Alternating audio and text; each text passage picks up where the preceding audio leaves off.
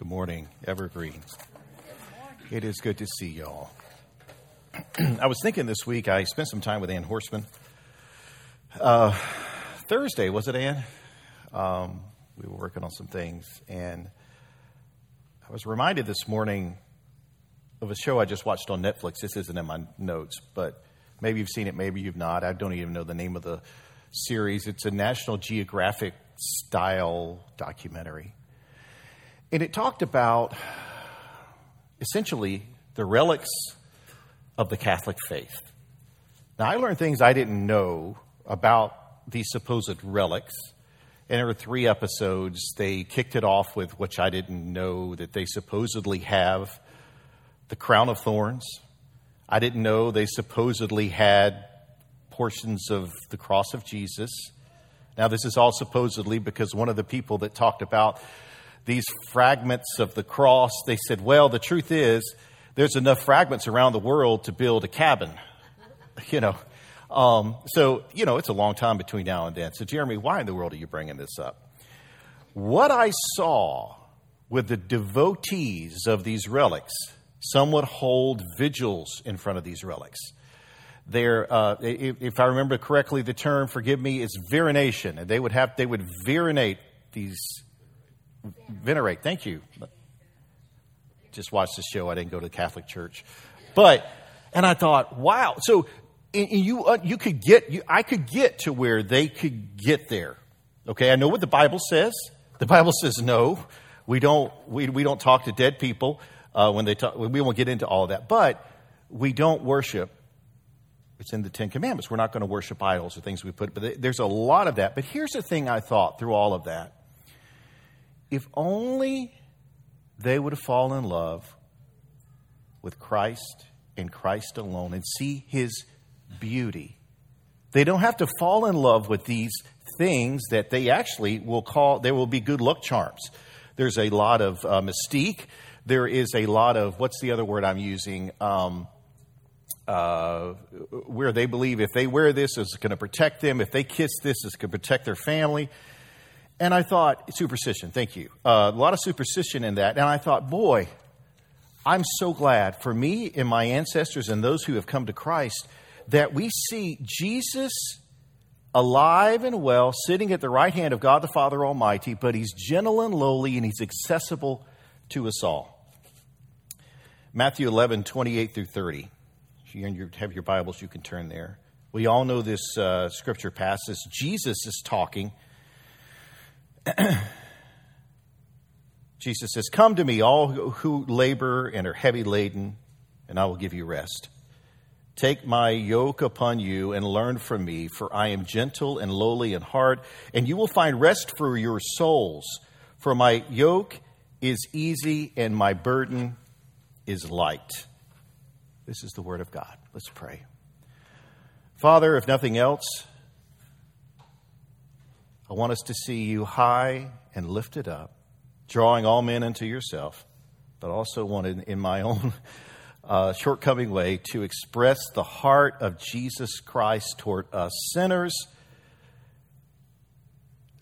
Let us be renewed and refreshed, Lord, in our relationship with you, understanding that you're a very present help in the time of trouble. In Jesus' name we pray. So if I, if I leave you this morning renewed in your love and worship and adoration of Jesus, I really feel like I would have done my job. What I'm not going to do is tell you how you can be gentle and lowly. This is not going to be an application message. I just want to talk about the beauty of Jesus Christ, if that's okay. In seminary, this would have been called Christology or the study of Jesus Christ of Nazareth. Now, if our grandparents were around currently, some of us may have grandparents still around, but a lot of us don't. They would be shocked at the state of our world and nation. $100 groceries would probably get us a day's worth of food, right? I mean, I may be exaggerating a little bit, but I mean, it's incredible how expensive things are. Cars cost five times what our grandparents paid for their homes. My grandparents bought their home in 1960 for $14,000, and we're still paying that thing in 2000. Uh, probably had some second mortgages on that $15,000 house. Think about it. We pay $60 a month for a wireless service we can't see that connects us to a World Wide Web we really don't understand. I mean, the things that we do are, are sort of strange. We're also the most self centered, self loving, and at the same time, self loathing generation. We're quick to speak up for our rights. We believe our voices should be heard.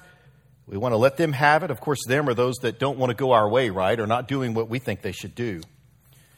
Gentle and lowly. Now, if kids thought a boy was gentle and lowly in school, he would catch it, wouldn't he? He'd be beat up, made fun of, mocked. Let's face it, charismatic, matter of fact leaders are championed in our world today and probably have always been. The loudest, the brightest, the coolest, the most charismatic people rule the world. They can lead. And it was the same when Jesus walked among us.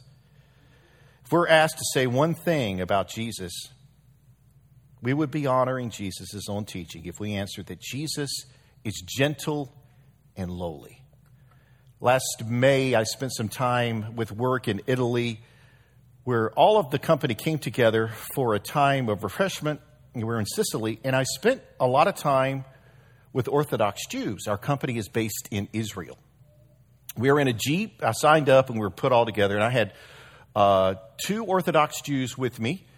Um, and they explained a lot about the Jewish customs that I didn't didn't know about. Um, one was named David, and of course, and the other one was named another New Testament name, probably uh, Noah. But it, it was a great time, and we got to talking about Jesus. And I asked them, I said, "Well, why is it that you don't believe that Jesus is the Messiah?" They said, "Well, he came amongst animals. Number one, and number two." He just wasn't what our rabbis told us he was going to be. I said, okay, so how do you know when the, when the Messiah comes? The rabbis will tell us that the Messiah has come. And when the rabbis tell us, we'll know that it's him. Jesus was gentle. The Greek word translated gentle here occurs just three other times in the Old Testament. First, in the first beatitude, the meek will inherit the earth. The next one is the prophecy in Matthew 21.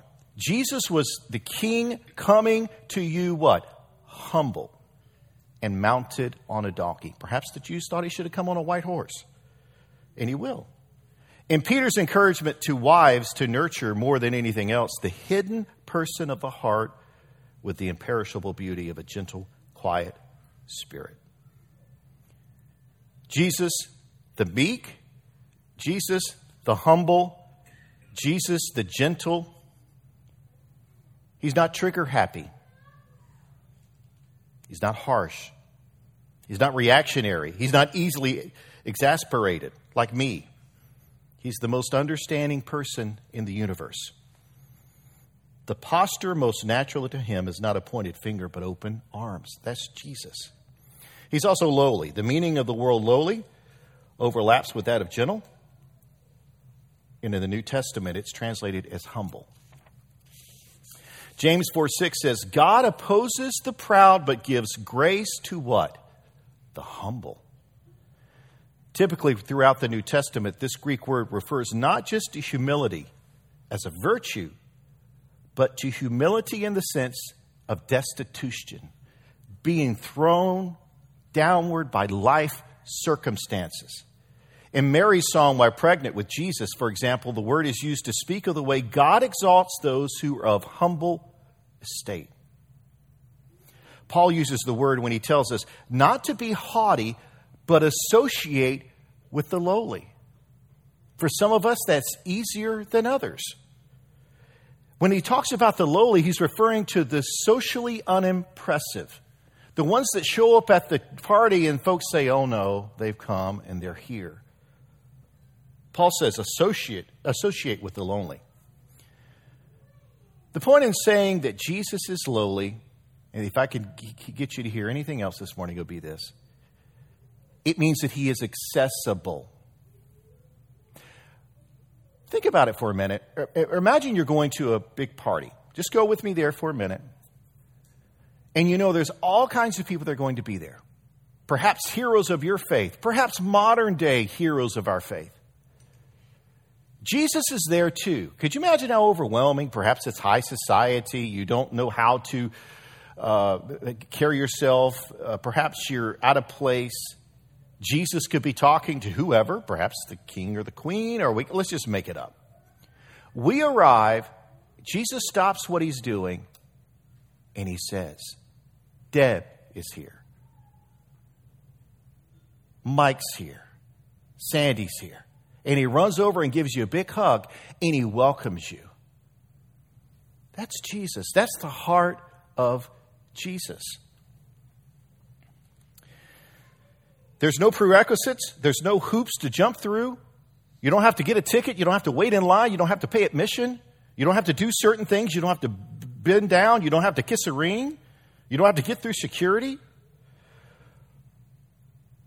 Verse 28 of our passage in Matthew 11 tells us explicitly who qualifies for fellowship with Jesus. Are you ready for who qualifies for fellowship with Jesus? All who, who labor and are heavy laden. Now, if I could get you to raise your hand, it would be everybody in this room. You came in this morning, I did. Labor and heavy laden. We can give you a list, as many as your fingers and toes as we have in here, of why our lives are weary and heavy laden. And they're all different. They'll all be different for all of us. Your very burden qualifies you to come. He says, I'm going to give you rest. His rest is a gift, it's not a transaction. Jesus gives you rest because you're weary and heavy laden. I want to talk about two things, and then we're done. Jesus, our constant Redeemer, is the first one. The gentle and lowly Christ does not get flustered and frustrated when we come to him for fresh forgiveness, for renewed pardon, with distress and in need and, and are empty. Consider your own life. When a relationship goes sour, when the feelings of futility come rushing in, when it feels like life is passing us by, when it feels like our one shot of significance has slipped through our fingers, when we can't sort out our emotions, when longtime friends let us down, when a family members betray us, and it's time for Thanksgiving and Christmas, when we're laughed at by the impressive, in short, when the fallenness of our world closes in on us and makes us want to throw in the tower, towel, there, right there, we have a friend who knows exactly what such testing feels like and sits close to us and embraces us.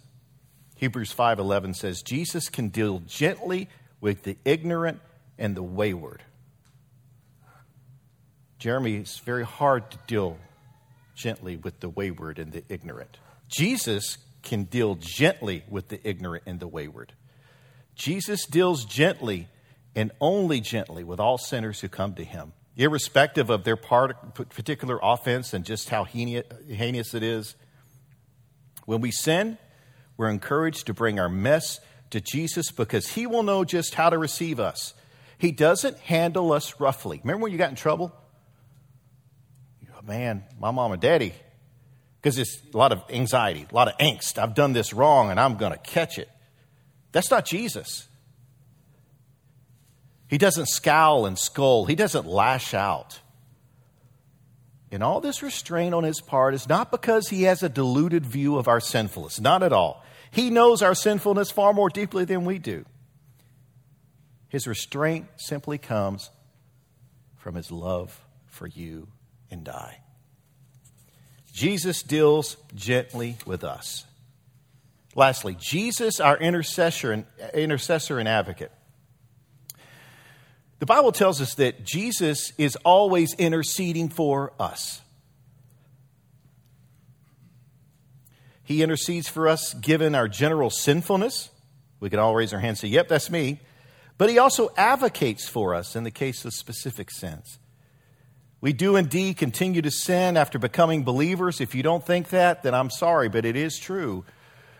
We've been dealt a bit of a, a bad deal or impression that supposedly when we walk the aisle, we've all of a sudden become saints.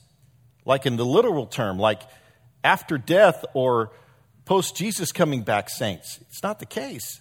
we continue to sin. Well, sometimes we sin really big, but that's why Jesus is our constant Redeemer, and that's why He advocates for us at the right hand of the God, the Father Almighty. This morning, whatever sin you have, take your sin to the one who's already at the right hand of the Father, advocating for you on the basis of His own wounds. Let your own unrighteousness and all your darkness and despair drive you to Jesus Christ, the righteous, in all his brightness and sufficiency. The deeper into the weakness and suffering and testing we go, the deeper Christ's solidarity with us. This morning, I just want you to look to Christ. It's the only way He knows how to be. He deals gently with you. He deals gently with you. Looking inside ourselves, we can anticipate only harshness from heaven. Looking out to Christ, we can anticipate only gentleness. And Jesus is what made, is what made that gentleness possible because of what he did for us on the cross. We're celebrating his birth coming up in a month or so. And we're thankful that he came and walked on the earth because uh, he is now seated at the right hand of God the Father Almighty. He gave his life for us in torment and terrible torture so that we can know life and life more abundantly. In conclusion, this morning, here's what I wanted to remind you of the deepest affections of a gentle Savior are available to you. Perhaps looking at the evidence of your life, you don't know what to conclude except that this mercy of God in Christ has passed you up. We can all have stories. Well, yeah, but look at them. Man, God, Jesus really has really worked it out for them but I've just got the short end of the stick all my life. Maybe you've been deeply mistreated, misunderstood, betrayed by the one person you should have been able to trust.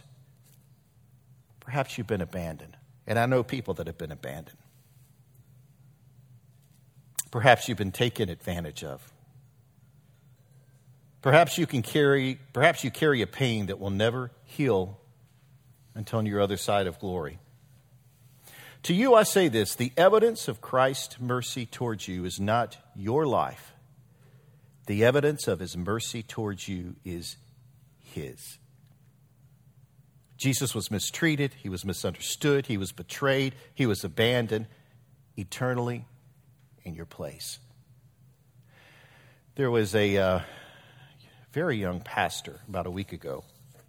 I don't know his name. I stumbled upon it because it was a church in Dallas that I follow a PCA church, a very large church, a Park City Presbyterian. And they posted that this pastor at another church, very large church in Dallas, died in his sleep. He's probably about 42. Uh, fit, probably had um, um, zero body fat. The picture of health just died in his sleep. Why? I don't know. These things happen. And uh, the church was about 5,000 members. He'd been there about eight years, and it was devastating. Well, some kind of way, I was checking Facebook one day and I saw they had the, the sermon, excuse me, the funeral. And the pastor's wife got up to share. And she said, Listen, the beauty of having this church and the beauty of having such a large church is we have people in media ministry, and I can actually show you a clip of one of his sermons. So they, everything went dark, and they showed this one clip that he preached about a year ago about asking God why. Now, I have my own questions, and I've asked some of the greatest theologians that whatever that you know you could ask that I was that was accessible to me, and some of those questions are still not answered. That's okay, but I have my own questions of why with God, and I pray about them, and I toil with them, and I wrestle with them, so this pastor, who had since passed away, was there in the pulpit and he's talking about why. Why? And he said, it's okay to ask why. But he said, let me pivot and give you a different word to replace why with. And when he said it, I said, wow. He said, with. Jesus, the gentle and lowly, is with you through this. And of course, it was hope for her because She's thinking, I'm standing there. She didn't make, I, I drew the conclusion myself. Why, God? You've got, we've got stair step kids right here. He was a pastor of a great church, healthy church. Why, God? And what Jesus says this morning is, I'm with you. I'm with you. I'm with you. And that's what I'm saying this morning is Jesus is with us. We may not have the answers to why, but we do know who's with us. And it's Jesus. If God sent his own son to walk through the valley of condemnation, rejection, and hell, you can trust him as you walk through your own valleys on your way to heaven. So, whether we've been sinned against or have sinned ourselves into misery, the Bible says that God is not tight fisted with mercy, but God is open handed. He's not frugal but lavish, not poor but rich, and he's extravagant toward us. The God that God is rich in mercy means this His mercy is not calculating and cautious like ours. It is unrestrained, flood, uh, like sweeping. It means that our haunting shame is not a problem for Him, but the very thing He loves to work with most. It means that our sin does not cause His love to take a hit. Our sins cause His love to surge forward all the more. It means that on, on that day, when we stand before Him, we will weep with relief, shocked at how poorly a view of His mercy we had. We all know someone in our lives that we think, when they call or they come by the house, perhaps it's a relative. We may have one of these relatives too, cousin or somebody. You don't answer the door, you don't answer the phone because you know good and well they're always up to no good. They're trying to get something out of you. Your grace and your mercy ended years ago, right? So, out of self preservation and uh, for my mental health, sorry, buddy. You keep your distance. And if we see you on the other side, I hope we do at the same place. We have those people in our lives. Siri just said she's sorry. We all have those people in our lives. But to think that Jesus leans into those people when they come, they come to him. I still have fa- family members in my life that have, are on the straight and narrow, but when they call, oh boy, uh oh, what, what's going on? What do they need from me? What, what, what's happening? And I don't mind, I'll answer the phone, even, even though they have come to Jesus and Jesus has opens their arms.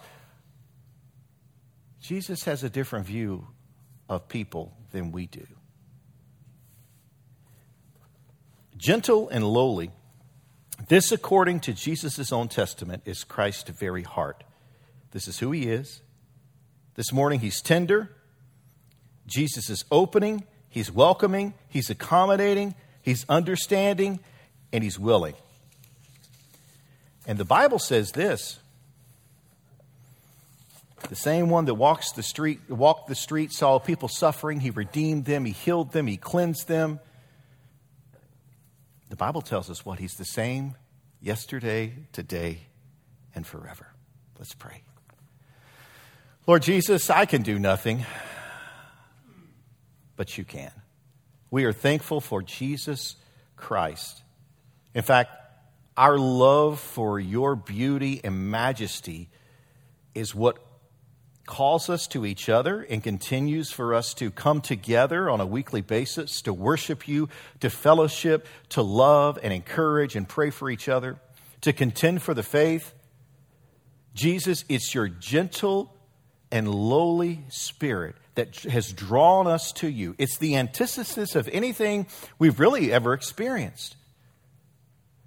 So this morning, Lord, we